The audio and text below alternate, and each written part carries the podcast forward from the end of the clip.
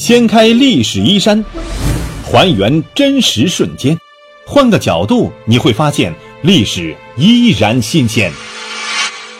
历史趣谈，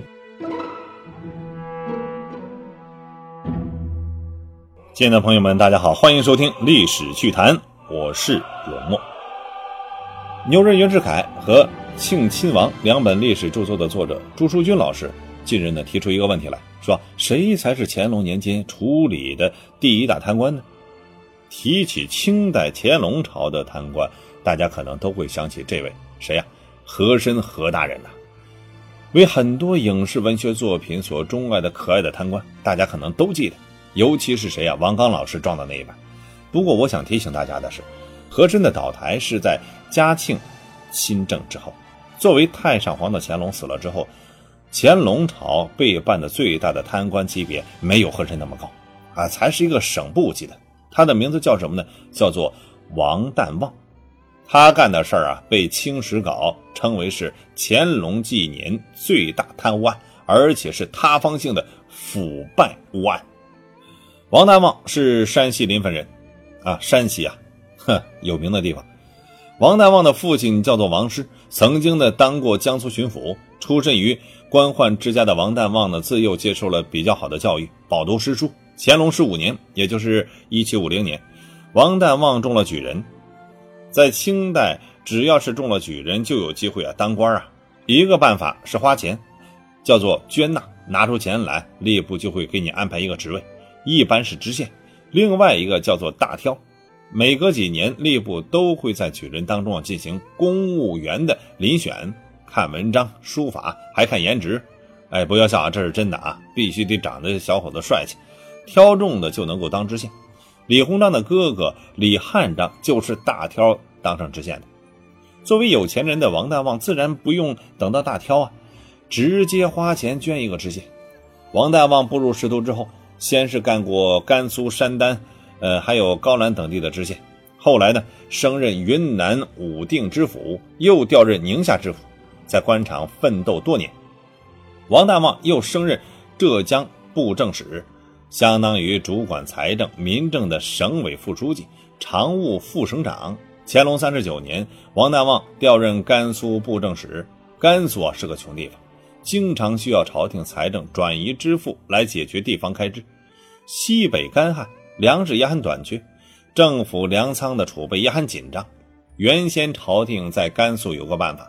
是允许甘肃的老百姓啊，当然了，主要是富户啊，可以向政府捐纳粮食，然后呢，换取一个国子监监生的身份。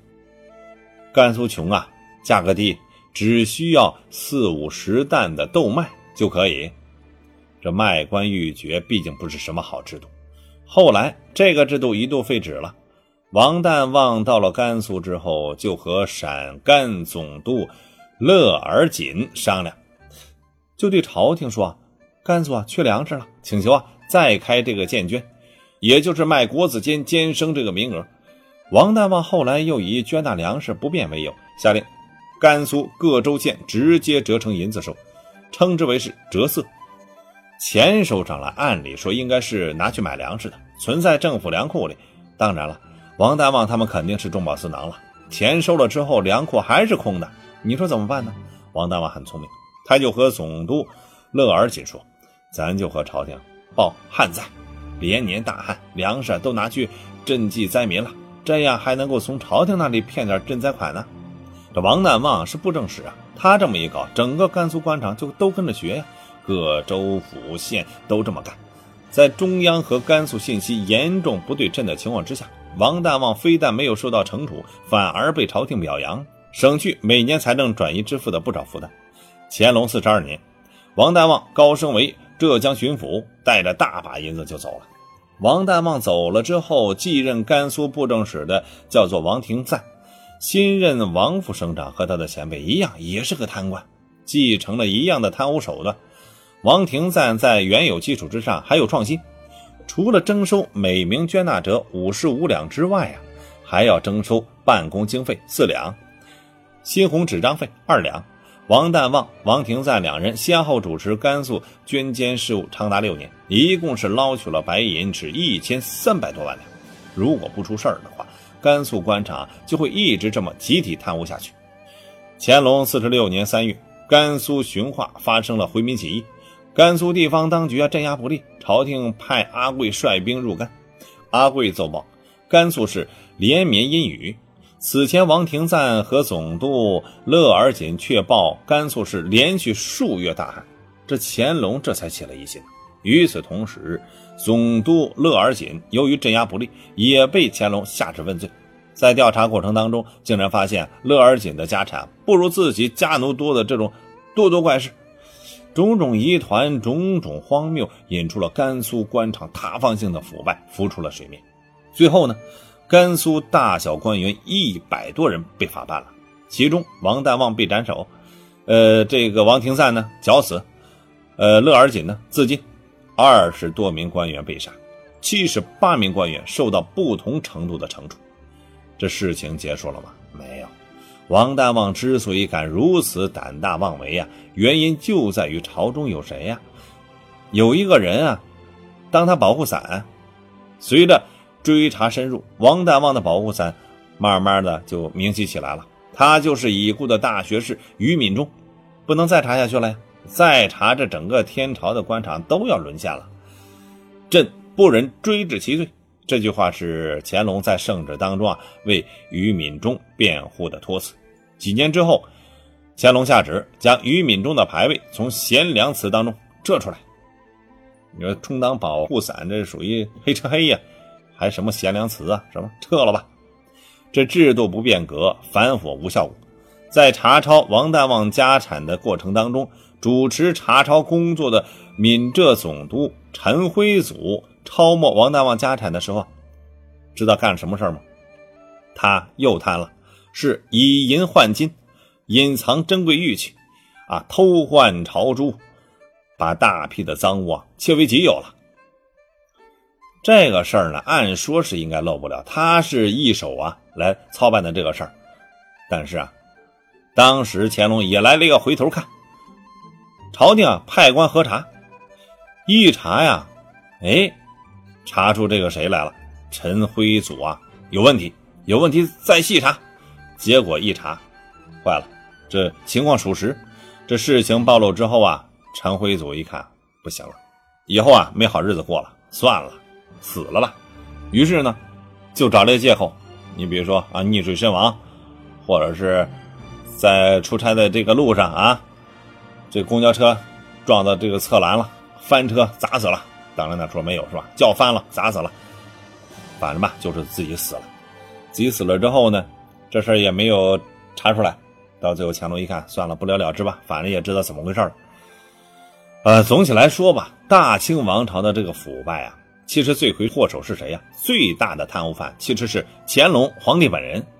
但是吧，我一想，这说法也不对，哪个皇帝不贪啊？再说是啊。天子脚下，这整个国家都是人家的，谈什么贪不贪呀？最根本的就是这个制度，是制度不变革，反腐无效果，这倒是真的。好，历史趣谈今天就到这里。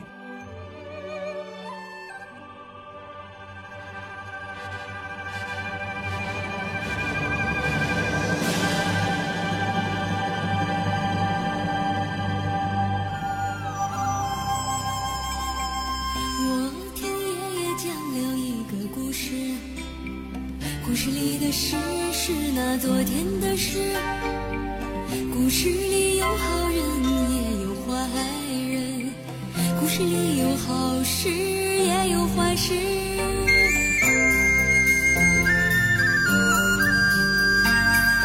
故事里有多少是是非非？故事里有多少非非是是？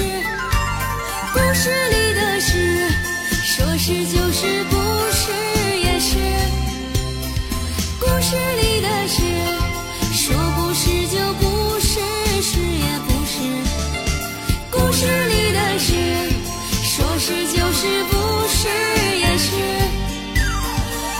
这里的事，说不是就不是，是也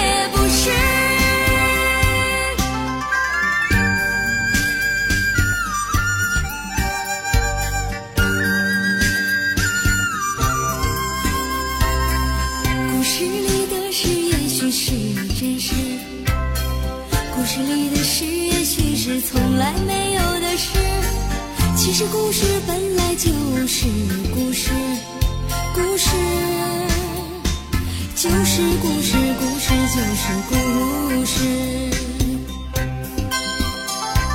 故事里的事，说是就是，不是也是。故事里的事，说不是就不是，是也不是。故事里的事，说是就是，不是也是。故事里的事，说不是就不是，是也不是。故事里的事，说是就是，不是也是。故事里的事，说不是就不是，是也不是。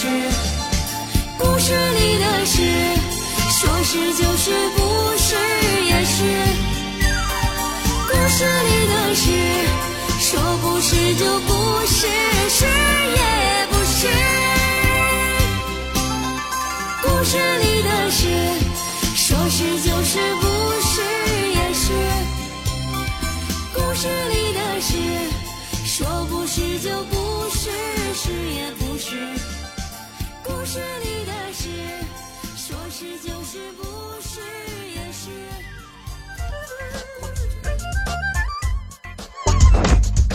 掀开历史衣衫，还原真实瞬间，换个角度你会发现历史依然新鲜。历史趣谈，主播龙墨，编辑老马，后期混音雨林狼，感谢您的关注收听，咱们下期再见。